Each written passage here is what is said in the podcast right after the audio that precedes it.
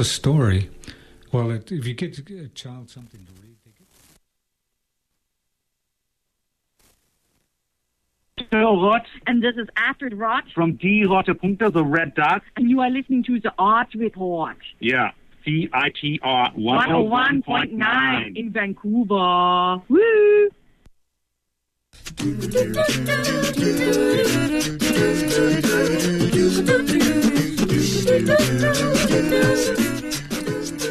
Hello and welcome back to the Arts Report for October 3rd, 2012. Tonight on the show, we review the Euphio question as well as speak to Matt Clark, director and adapter of this story, as well as Jen Cole of Give Me Brilliance, who arranged its movement. We will talk about IRL at the Western Front. I'll give you a few tidbits from my tour with Sarah Todd. And we have some more VIFF. Stay tuned. Yes, yes. Welcome to the Arts Report. Um, great show today, in my own opinion. And uh, we are covering some theater. We're covering some a little bit of music and movement as well. We have a couple of films from the Vancouver International Film Festival, Binner and Worst Day Ever. As well, I'll give you a few tidbits from the tour I took with Sarah Todd, who curated IRL at the Western Front. It's been on for a few weeks now, and it'll be on for a few more weeks. And I uh, took a tour with her, and I did actually record something, but the audio didn't uh, turn out so great. And I try to give you guys the best that I can. And so uh, we will just, uh, I'll give you my notes from that uh, very lovely uh, trip through the internet.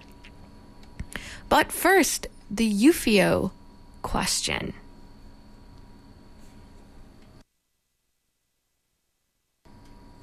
So, the Euphio question is a story by Kurt Vonnegut, and it is part of the um, collection Welcome to the Monkey House, one of my favorites, um, which I would say of any Kurt Vonnegut, so I guess I'm a little biased. But the Euphio question was adapted by uh, Matt Clark into a 40 minute play, which is uh, at the Carousel Theater through Sunday. And I got to go to the opening yesterday, last night. And uh, he did an excellent job of adapting this story about a machine that gives you happiness.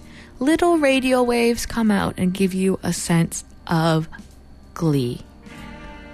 It's pretty much like the arts report itself. But in this situation, um, where they wanted to explore a little bit about what happiness means with a flip of the switch. Now, it was actually written in 1951, and I talked to Matt Clark, who, as well as adapting the story, directed, including the set and the sound uh, production. He also had the part of the scientist who discovers these radio waves from space, Fred. And I talked to him a little bit about uh, adapting something that was written in 1951 about buying happiness uh, and about the dance scene that happened in collaboration with the band Sunny Pompeii. And you're listening to them right now. As well as movement coach Jen Cole, who we'll actually talk to later in the show. But first, he told me why he became a director, and I like that he's uh, he's pretty honest about it.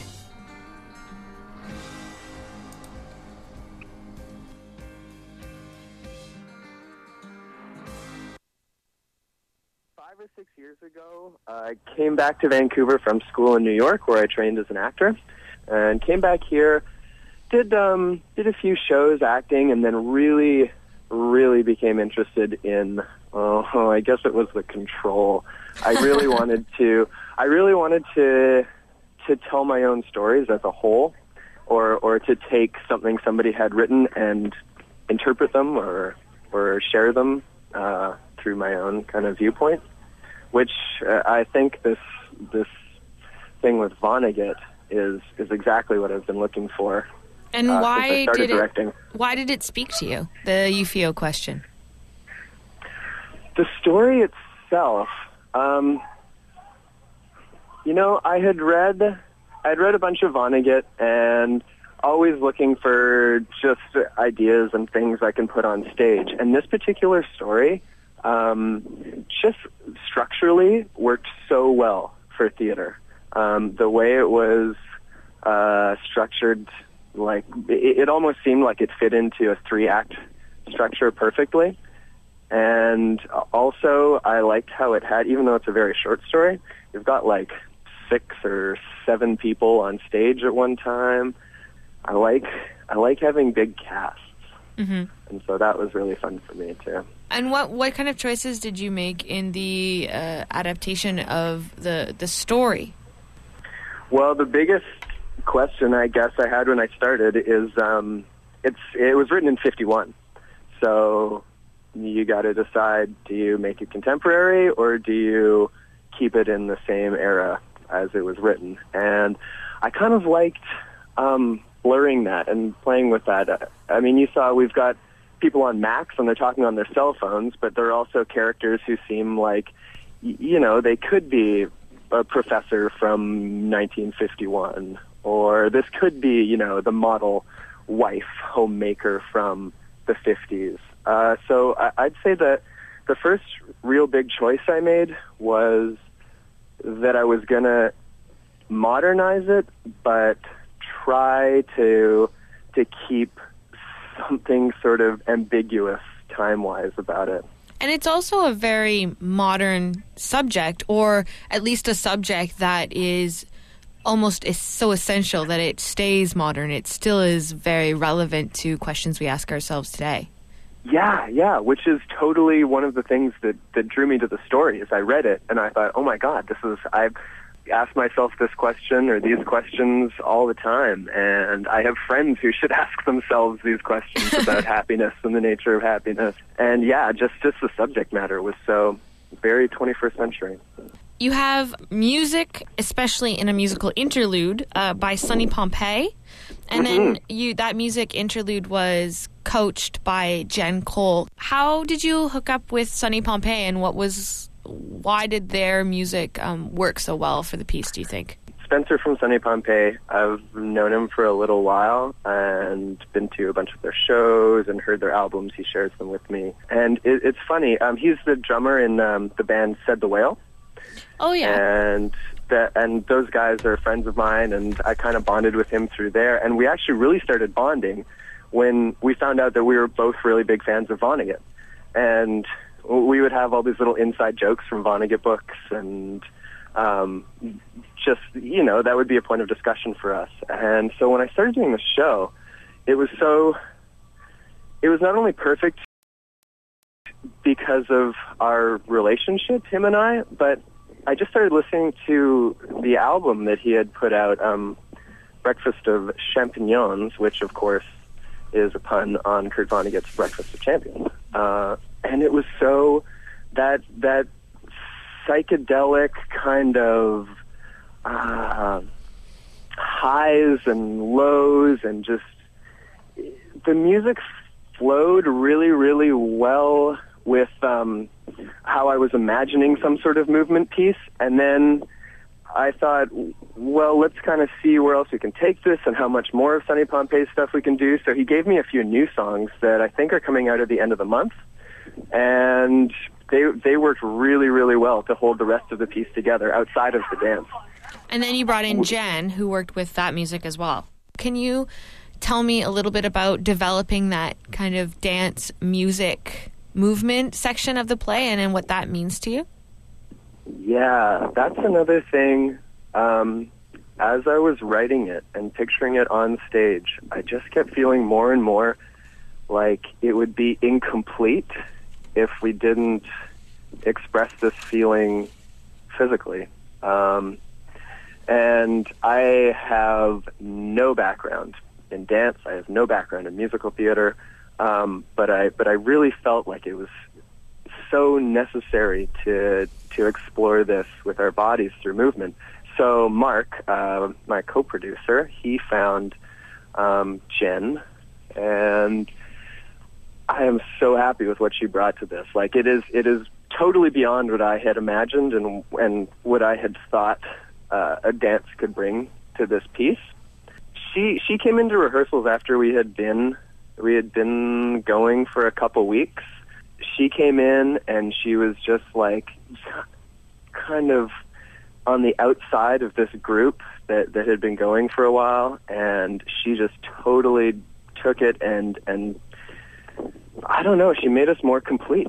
She definitely made the cast and all of the production side of things m- more complete with her personality and also with what what she was doing with us in rehearsals and how she was getting us to explore this effect of happiness with our bodies. And you know even if we didn't have the dance in the show just her coming in and and getting us in our bodies like she did was so valuable for the rest of the show.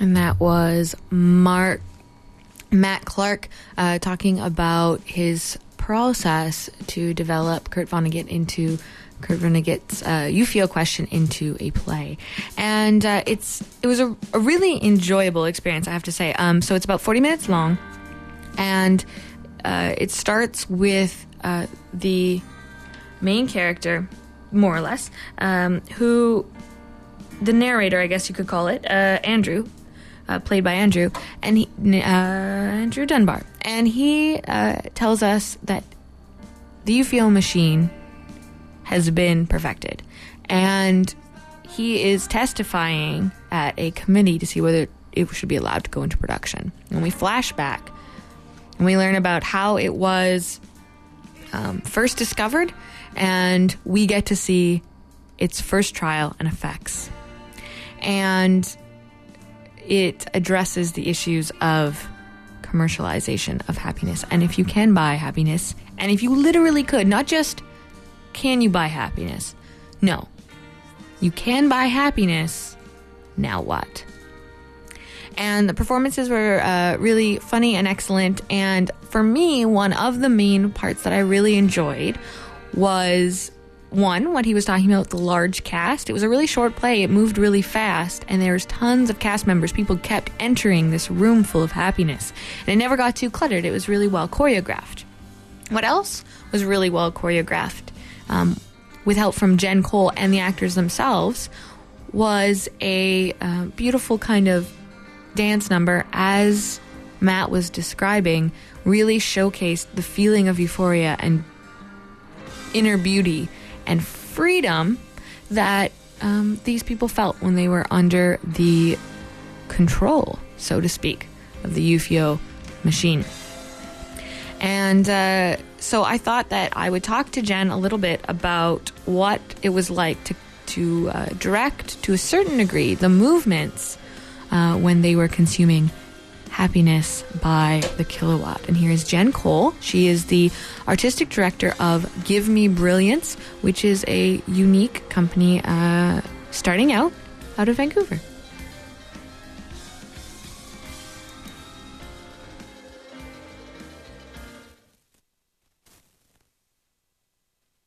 It was choreographed for sure, but Matt was looking for um, movement in a more choreographic sense for one scene, and he approached me to see if I could work with th- this music that he would really, really wanted to highlight, and uh, setting the mood with the with the actors, and uh, it turned into like this great little dance, and I.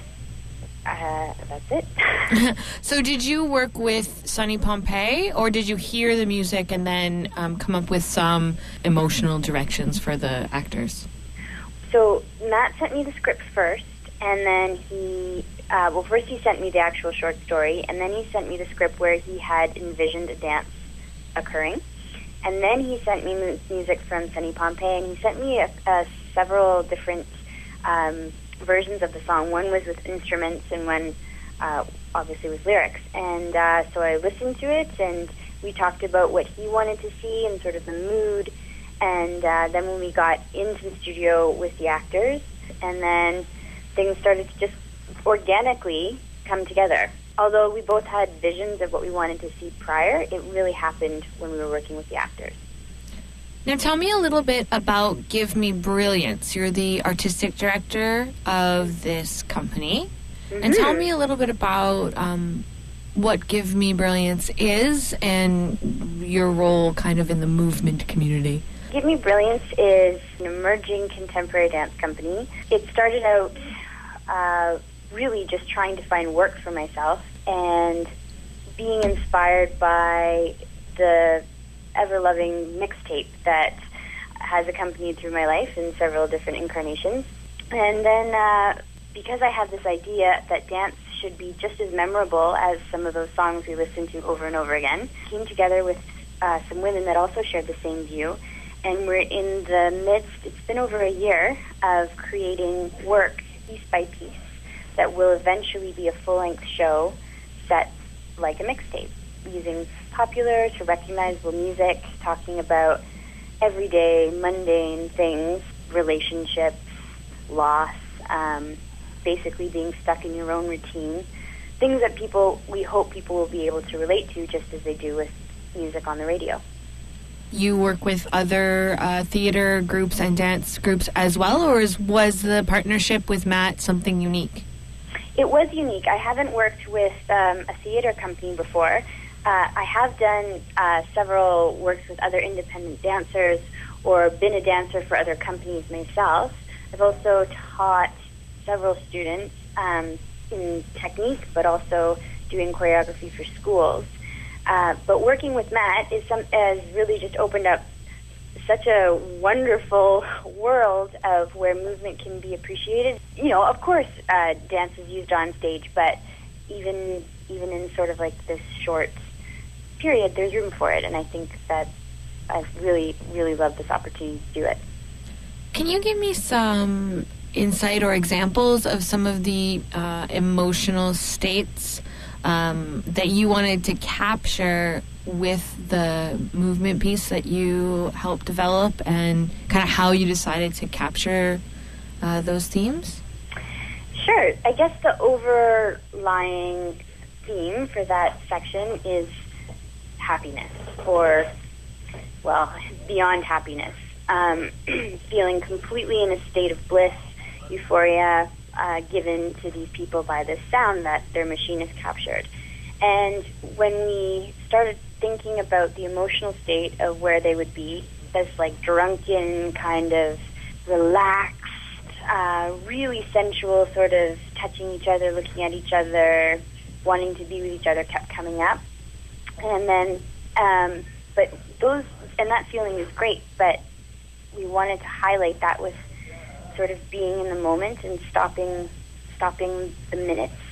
So we incorporated this sort of sharp counting so that this movement with their bodies that they could sort of do collectively but individually to come to a point of communal release.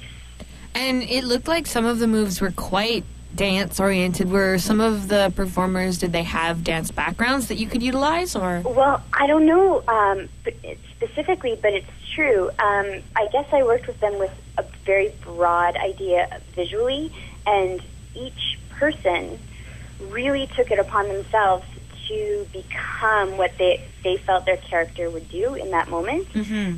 And some of those people obviously are very comfortable moving, and those dance movements they're their own. Oh, cool. I think I just gave them room to do so. Is there anything else that you'd like to add about about working on this this play with Matt and the gang? Yeah, I'd like to say that uh, thank I'd like to thank Matt um, for believing in dance as an enhancement, and also it's so crazy. I met um, the artist in Sunny Pompeii last night, and I felt like I'd been working with him, but I'd never met him. I was using his music, um, and which is what I do when I create my own work, contemporary music, but it's usually much, you know, more commercial based. Uh, but this, I met the real artist who I was using his music, and it was a pretty magical moment. And just a, a just a big thank you to all the artists out there that can lend their work to inspire other artists until it keeps growing. It was really good.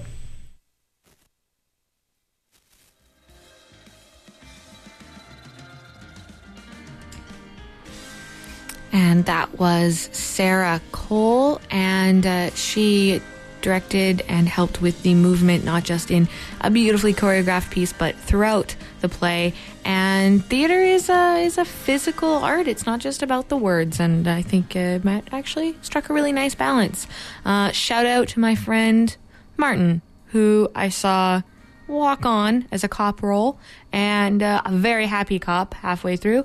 And uh, it was nice to see local uh, actors getting lots of chances. You know, by using walk on roles and using big casts, you really get to utilize all the talent in Vancouver.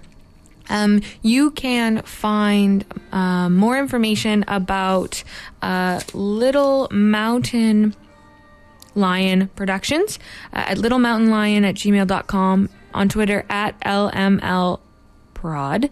And that is um, Matt Clark and Mark, who uh, was also part of the whole wonderful production. Uh, Mark Ferns as Lou, uh, who wanted to sell happiness to the world. He was a radio jockey, of all things. Come on, Mark.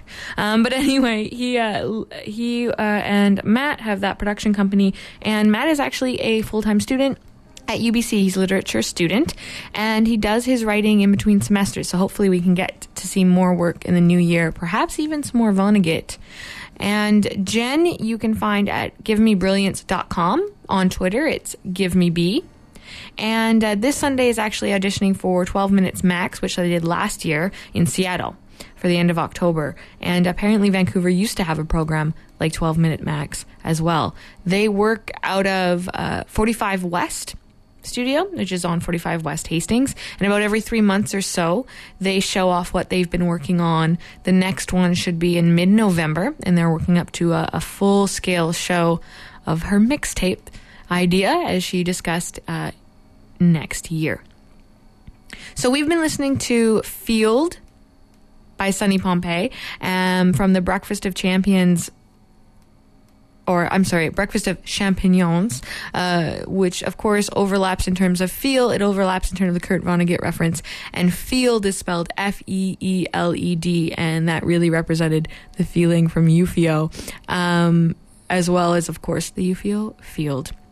So the Euphio question is playing uh, through Sunday. Uh, tickets are 15 bucks at the door at the Carousel Theater on Granville Island.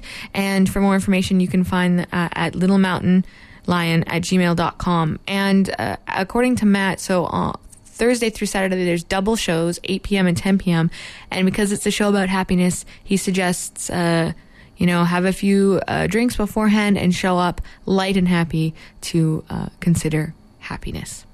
So we've been listening to Field. I would like to play another uh, song that the download of which actually came uh, scannable on the little program, and this is called Zoe. Uh, s- sorry, this is called Snowy by Sunny Pompeii. And uh, we will uh, listen to this. We will take a brief break, and when we come back, we will talk VIFF. Stay tuned.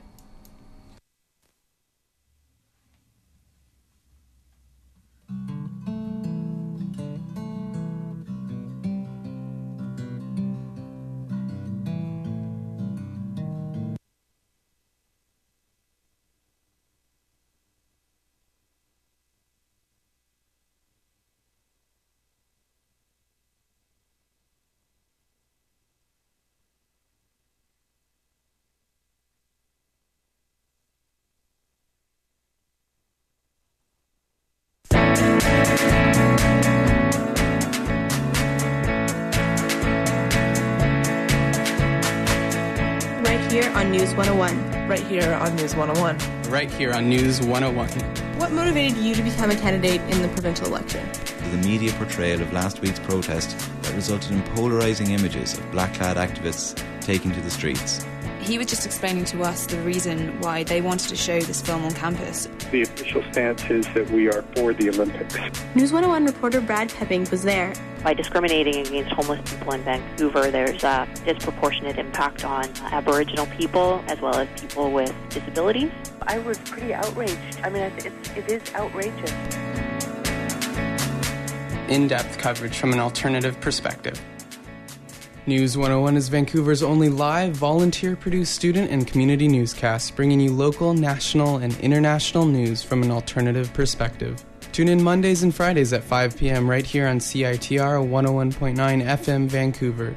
Live streaming and podcasts are available online at citr.ca.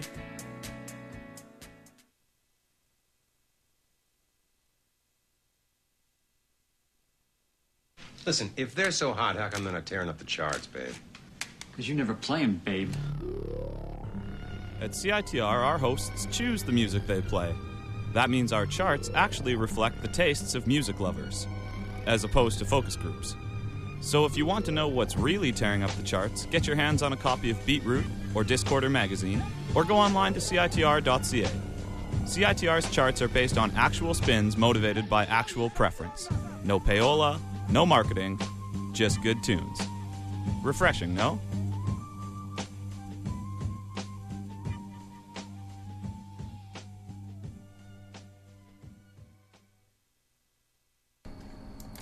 And we are back on the arts report. Oh, looks like that uh, that snowy uh, MP3 did not work, so hopefully we'll be able to make that work for later in the show. But uh, that should be coming up off their upcoming uh, album, I believe, and it's tiny.cc slash snowy Pompeii. P O M P E I I. I felt like that was like a very Roman Empire literary 50 Cent track that I just talked about. Wordplay, you guys. So, I don't know if you guys have noticed what VIFF is on. Uh, Vancouver International Film Fest runs um, run uh, till next week until the 13th, uh, and I will be going this very weekend to check out tons of shows.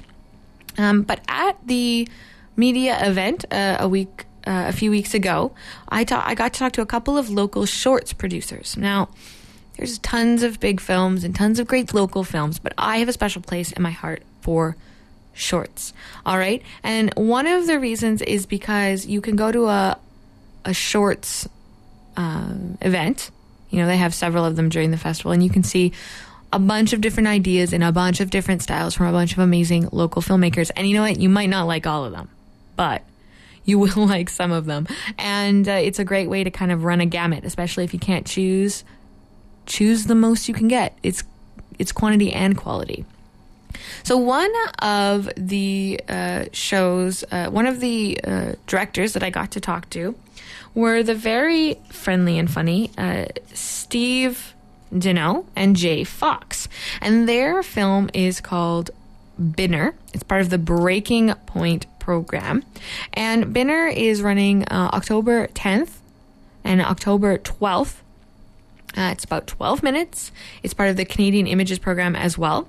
And uh, it's a story about something that's pretty uniquely Vancouver, even though it started actually, the film started out in Halifax.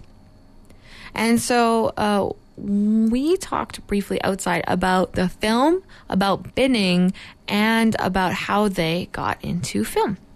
So here is Steve Deneau and Jay Fox, a very, uh, a very wonderful uh, pair of partners who are uh, going to be hopefully as well at the Vancouver. Uh, Steve Steve Deneau is going to be at the Vancouver Short Film Festival as well with his earlier film.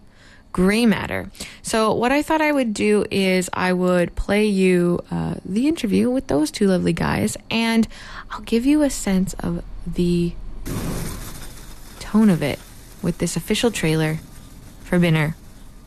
No, li- no, uh, it's just music, but it gives you a bit of a taste of the tone.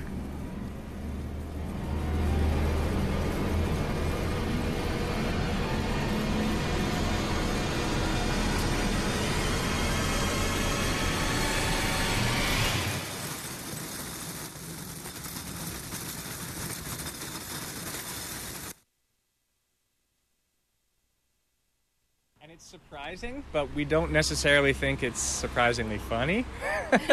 it, there's some comedic moments, but it's definitely a dark, dark little uh, tale for sure. The dark. You mean there's a darker side to binning? In our film, definitely, yeah, yeah. Um, so, can you give me maybe a, a few seconds of introduction from each of you so that people can know your voice? Uh, I'm Steve Deneau. I'm the co-writer director of, of Binner, a 12-minute short film that's screening at the Vancouver Film Festival this year.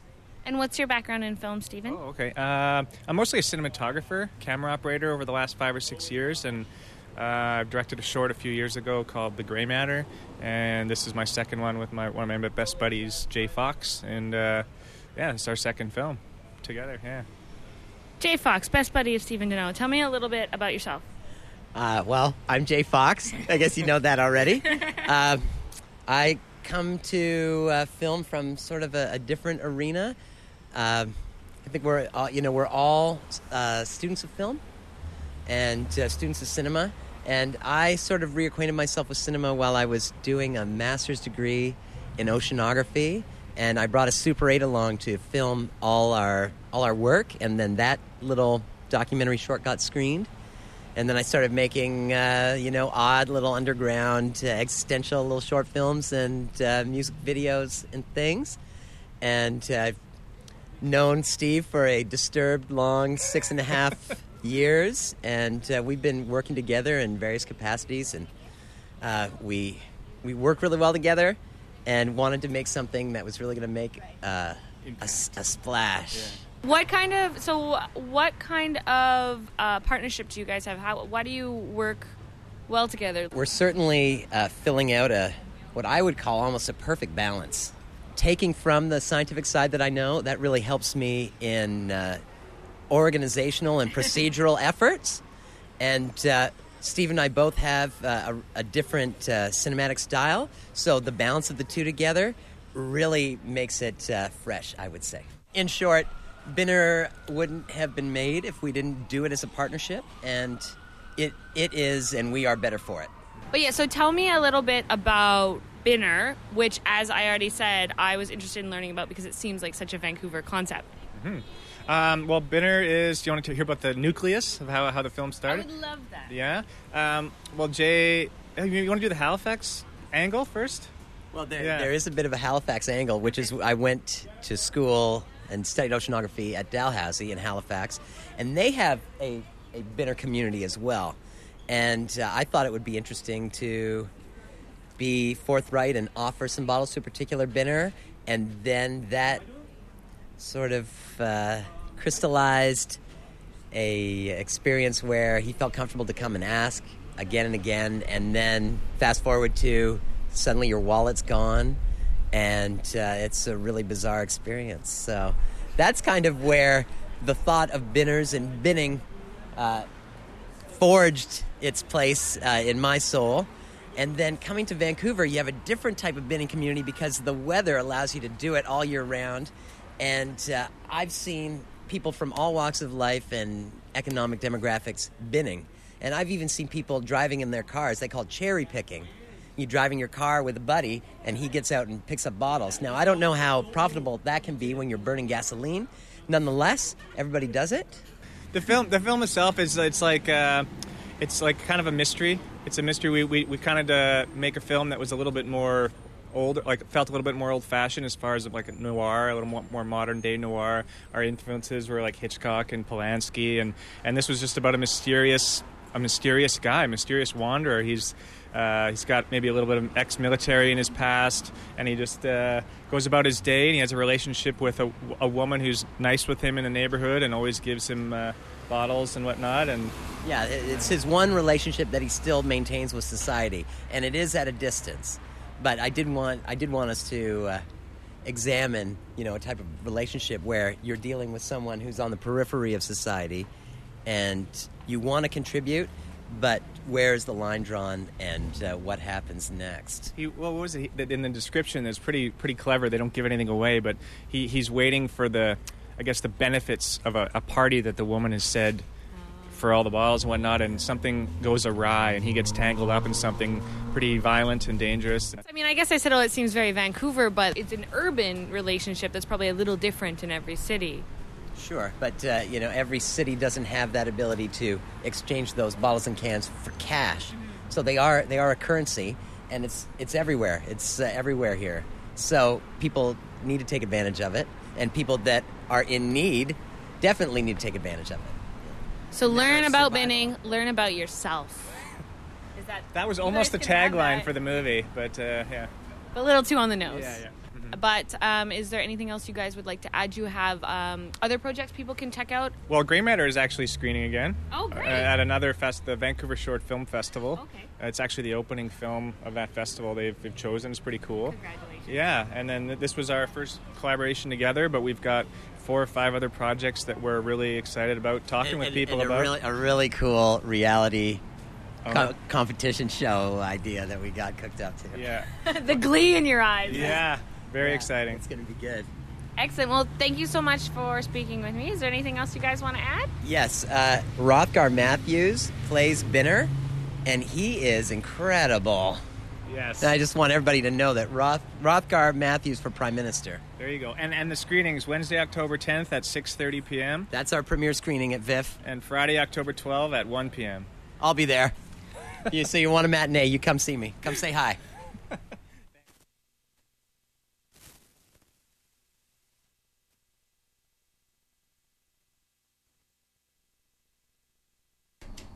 Yes, and that was Steve Deneau and Jay Fox, who, uh, as you heard, will be screening their um, Binner 12 minute short, a dirty little film from uh, 6.30 p.m. on Wednesday, October 10th and uh, October 12th at 1 p.m. You can check out more information at facebook.com slash binnermovie and, of course, on viff.org. Um, and that would be... Um, you can just Google it, viff.org slash binner. And then uh, you can also email them at ridewithbinner at gmail.com if you have more questions. Um, I thought uh, what we would do is try out the trailer for the Gray Matter that will be playing at the Vancouver Short Film Festival. You can check that out at vsff.org uh, as well. Um, and it looks pretty creepy. It's the startling Victorian era drama drama of Harland Clark, a once famous pianist whose memory is plagued by tragic loss.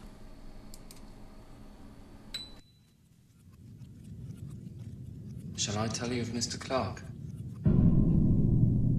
As his mind is not what it once was, if he were to tell of his story, many things would change. The clerk and the memory machine, green glass and gravekeepers, the steam lights and the ivory keys, the scream in the dark waters, and Audrey. Yes, all of this would certainly change.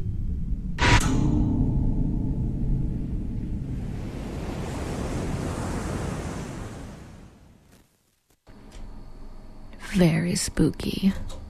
And that uh, is accompanied by uh, the image of a glowing jellyfish and a man and his hands. So uh, please check out uh, all the VIFF films at VIFF.org.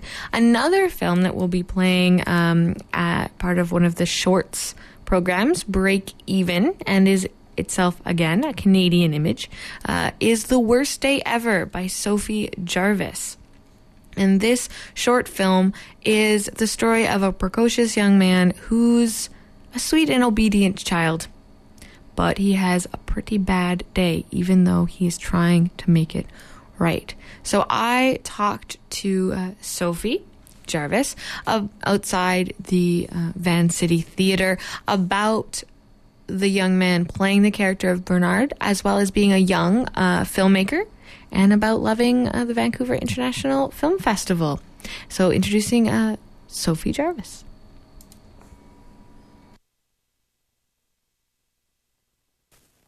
2011, and we were shooting up until February. I mean, probably eight days of shooting through different kinds of weather for a movie that's set all in one day. But yeah, it's um stars Jakob Davies. He's a local Vancouver actor. He's he must be nine or ten years old now, but he's just fabulous. He's yeah, a terrific actor. He plays Pinocchio on Once Upon a Time, and he's got a film coming out in South by Southwest called The Tall Man, where he plays Jessica Biel's son. So it's pretty lucky to have a little star like him on board. So tell me a little bit about filming The Worst Day Ever. It sounds like you have, you said you had multiple types of weather in one day, and you also, I mean, it sounds like he's a great kid, but they always say children and animals, right? So, as a new filmmaker, um, you know, what was it like dealing with those challenges? What do you think you've learned? Um, well, this is actually children and animals. I keep hearing that, and I have a dog in the movie as well, Boomer. Who So you plays- hit both at both. I hit both, yeah. And Boomer was great. But actually, this is my second film I've done with kids and animals. My last film, Margaret and the Dollhouse, had a little girl. She was eight, and an alpaca as well. that was in my parents' house, which they were very happy about. And um, maybe I've just had good luck, but the kids I work with are amazing, and the animals, especially their trainers that I work with, are great and accommodating and and so far I feel like I've planned ahead for working with them so we've given ourselves lots of time on the shoot dates etc so yeah What is it about animals and kids then? I'll ask you that, you know, what draws you to them and what, what is it about them that helps you uh, represent your vision of the world? um, I really like working with kids because I guess um, I don't know I just find them really fascinating and I like to work with kids who want to act. Jakob Davies is just obsessed with acting and he's obsessed with acting and football and being a kid but he loves doing it he's interested and he's always inspired and it was really interesting to see what he would bring to the table as a child without I mean I directed him but he he kind of got my humor and it's amazing someone who's so much younger than me but we just really got along and um, I guess for me working with kids is just interesting because with adults they've taken all the courses they've gone to all the acting classes and there's some amazing adult actors out there I have worked with them and they're great but with kids it's just so fresh to me and I'm a new filmmaker I don't know what I'm doing and they're new actors and they seem to know a lot more about what they're doing than I do So you guys are learning together. Yeah. Um, you said that when uh, you were growing up, you came to VIFF and you know film festivals. So is film, uh, you know, like an imaginative experience for you? Maybe that's the connection. Yeah, I think it is. Maybe I started I started being interested in filmmaking when I was pretty young, when I was about 11. And I mean, my early films were like claymations with my dad's old camera with a shark and liters of blood. So I don't know when I stopped being so violent in my claymation activities and turned more towards comedies, but I think that imagination has always been a part of it and yeah, I think I guess a lot of my films are somewhat fantastical. So I guess that is maybe I have a childish mind. yeah. not in a bad way. Yeah, no, I hope not. Um, so one of the things that they were mentioning during the introduction to the festival was that there is uh, a lot of films that focus on the idea of like a quarter life crisis or about like youth in, in crisis and, and starting their lives. Now you're looking at, at kids, obviously, at a, at a kid's worst day ever, but do you connect it all to that idea of kind of people getting younger and more professional and coming to that point earlier in their life? Perhaps it's because I'm coming up to my quarter life crisis that, yes, I do connect with that. Um, I recently graduated, as I said, and I know it's an accomplishment, and I know that my film is doing well, which is an accomplishment, but I can't help but still fear for the future because without school, I don't. I don't know what I'm doing. I'm, I'm looking for work. Everyone's looking for work. All my friends are in the same position, and it's just amazing to be at this point A and to see ahead of me a point B that just seems unattainable right now because I am so young and I have so little experience and everything that happens just feels like a fluke, but it's I guess it's part of the adventure. You got to give yourself credit. I know. I think that's funny. I find that like people um, who uh, look at youth and call them entitled, and I'm like, we do not give ourselves enough credit. I feel like we have a drive for sure, and because we've been having this connotation, I think that there are many motivated individuals who are our age, and I think that that's really impressive. At least of people I know, they're they're all pretty driven. Um, so you have the the worst day ever in VIFF, and is there are there any other projects you're working on or showings that I can tell people about? Well, Worst Diapers also is premiering in TIFF in Toronto International next week, I guess. Gosh, yeah, it's screening next Tuesday and Wednesday, the 11th and 12th there. So that's happening. Mostly just sort of working on the end product of that film is my project right now. But besides that, um, just writing. I'm writing a feature with a friend right now. It's more for fun, but we'll see where that leads to. Right now, I'm just sort of enjoying the success of this movie. And that was Sophie Jarvis, uh, the director of The Worst Day Ever. Um, and that is playing October 8th at 6.30 p.m. and October 9th at 1 p.m. at Pacific Cinematheque. Um, the October 8th screening is at Empire Granville 2nd. The October 9th screening is at Pacific Cinematheque. You can check that out on the VIFF.org.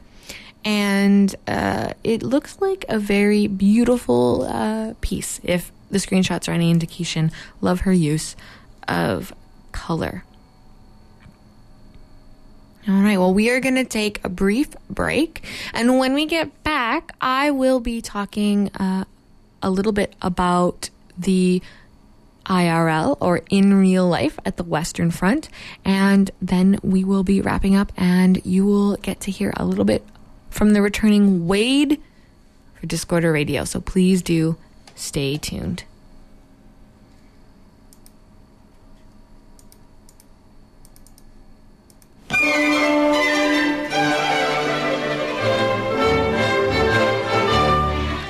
Want to know what's up at UBC? Read the Ubyssey.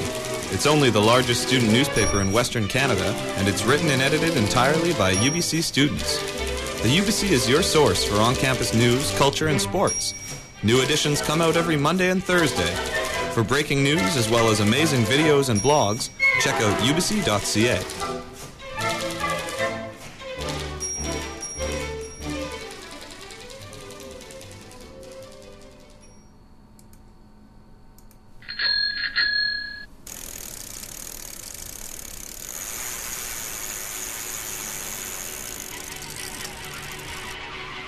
How much do you know about bikes?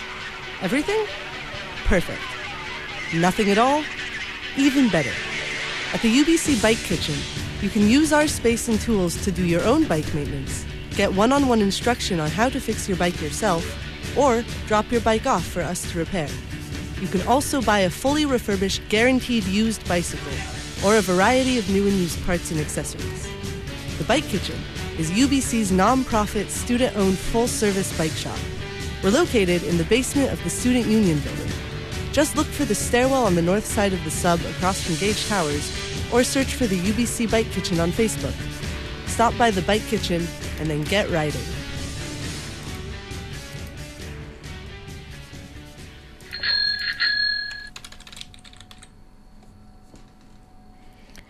And that was the Bike Kitchen. Now, at the Western Front right now, we have the Goethe Satellite. And the Goethe Satellite is a project out of uh, the Goethe Institute in Berlin. And this features uh, artists from Vancouver, Berlin, India, and other places around the world. And it's running from this June until next June. Now, what this does is provide an interdisciplinary, international, um, contemporary art place of learning. And they have these satellites all over the world. So hopefully, if the one at Vancouver works well, um, they will get a, a permanent uh, place in Vancouver. One of their latest projects um, was curated by Sarah Todd at the Western Front, and it is called In Real Life. Now, it's uh, been getting excellent reviews, and if that means anything to a contemporary project, and it will be running until October 13th at the Western Front Gallery in East Van. So, uh, one, or sorry, one project, three artists that we've actually featured on the Arts Report before are Sara Ludy, Nicolas Sassoon, and Sylvain Sailly. So, their Wallpapers project is playing there. And it's uh, a really interesting place because I've seen this project three or four times, um, be it online at different venues and now at the Western Front. And every time it's a little different because it interacts with its surroundings a little differently. Um, this covers not just you as you walk through the very small space, but also the other various artists. Now, I'm not going to talk too much more about them because we, uh, you are welcome to check out past shows. Uh, I believe we talked to Nicholas uh, for the New Forms Festival and that was, I believe, on uh, let's see, September. Yeah, it was in September. So you can check that out at chr.ca where you can download all our podcasts of these amazing shows. Um, so uh, that was uh, one of the artists, and the uh, other couple of artists that I enjoyed. So there was um, Dragan Espenschied and Olia uh, Lialina. And they worked on a project where they brought a 1990s desktop computer. They put it on like a 1997 style office work. And they created modern communities online, modern websites, um, but to work for Windows 95 and like like Netscape 94.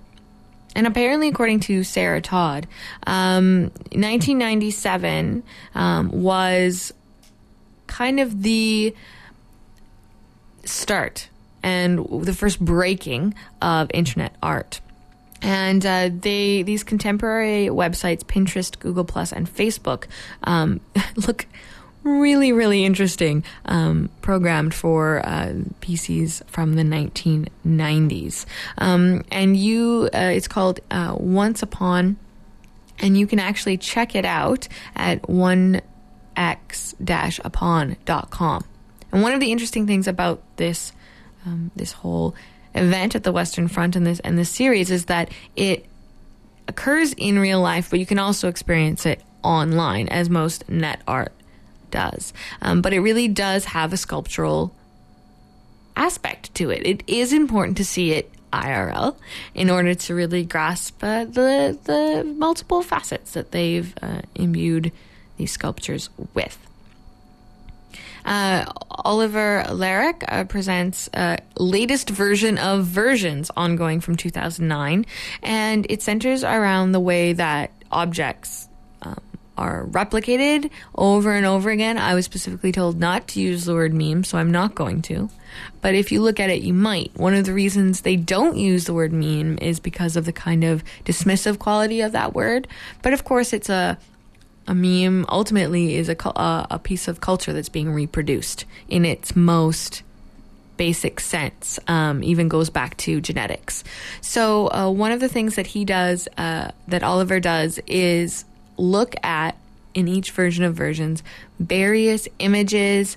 Um, any everything from sports to media to art that get reproduced within this kind of network across international lines. And it also has an interesting narration and basically seems a lot like between the narration and the images an excellently written paper, but one that works best in audio and visual rather than in text. It has this very soothing, neutral, oceanic woman narrating the piece, um, which lends it this whole other layer of the idea of curation and academia and neutrality when it comes to versions of culture. Um, that can actually be viewed in its entirety online at oliverlaric.com.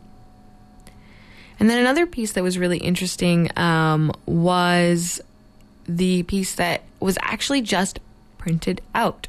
So, um, Aleksandra Domanovic uh, has this stack of thousands and thousands and thousands of ordinary office paper, recycled paper, which you can actually access as a printable PDF. Once printed, the sides create an image. And there's various images displayed all over, and for Sarah to curate this piece, she simply printed it out. No special paper required. In fact, the mundanity of the actual paper is part of the project. And the one that we looked at at Western Front is part of a project that references the former Yugoslavia, uh, including the now defunct .yu domain name. And uh, it's called Untitled 1930. And it's part of the project in which the artist researched um, television news themes that had a lot of impact in former Yugoslavia. Um, these news themes would happen all every day at 1930 or 730 and uh, it became a cultural milestone and later when there was revolution uh, a cultural you know pain it was a painful uh, memory and a conflicted cultural um, piece of music so she remixed those and put on uh, put on parties and these kind of raves uh, where people came together communally uh, to music that was remixed and all of that is represented in this stack of paper with some, which uh, in this case represents abstract, po- um, abstract photography from those events. So this exhibition goes on until, as I mentioned, October 13th at the Western Front. And one of the things that I love about art is its ability to question itself. And internet art is something that, while those who are with it usually say that, of course, it's art, and uh, but what is art? Um, if something is reproducible, or if it's very accessible, or if it's inaccessible in terms of the academic background that you um, sometimes need to even understand what the heck is going on. Um, and then works and pieces and um, exhibitions like this let the um, viewer or the, the person consuming the art to get to interact with those themes and to interact with uh, the effect that the internet is having on how people produce cultural pieces. So um, please check out all this information at front.bc.ca slash events slash IRL. And I would really like to thank Sarah Todd for, you know, uh, letting me talk to her about the event. I apologize that the audio was not up to snuff, um, but what I can do is post a written version of that online soon. And I have actually a whole backlog of old um, interviews that I would love to post online, so I'll be working on that. But uh, if you have uh, any questions, comments, or would like to join the arts team, you know where to find us. We are online at the Arts Report. Uh, Facebook slash Arts Report. We are also at arts at CITR.ca and we're on Twitter, CITR underscore Arts Report. And that is it for today. I want to thank all our guests, including Matt Clark and Jen Cole of the Euphio Project. Uh, I would like to thank uh, Steve Deneau and Jay Fox and Sophie Jarvis for talking to me about their films at VIFF, as well as Sarah Todd for her background information on IRL the Western Front. Please remember to check out Cartoon College and Frankenstein this Friday at 6:30 and 9:30. Uh, CIT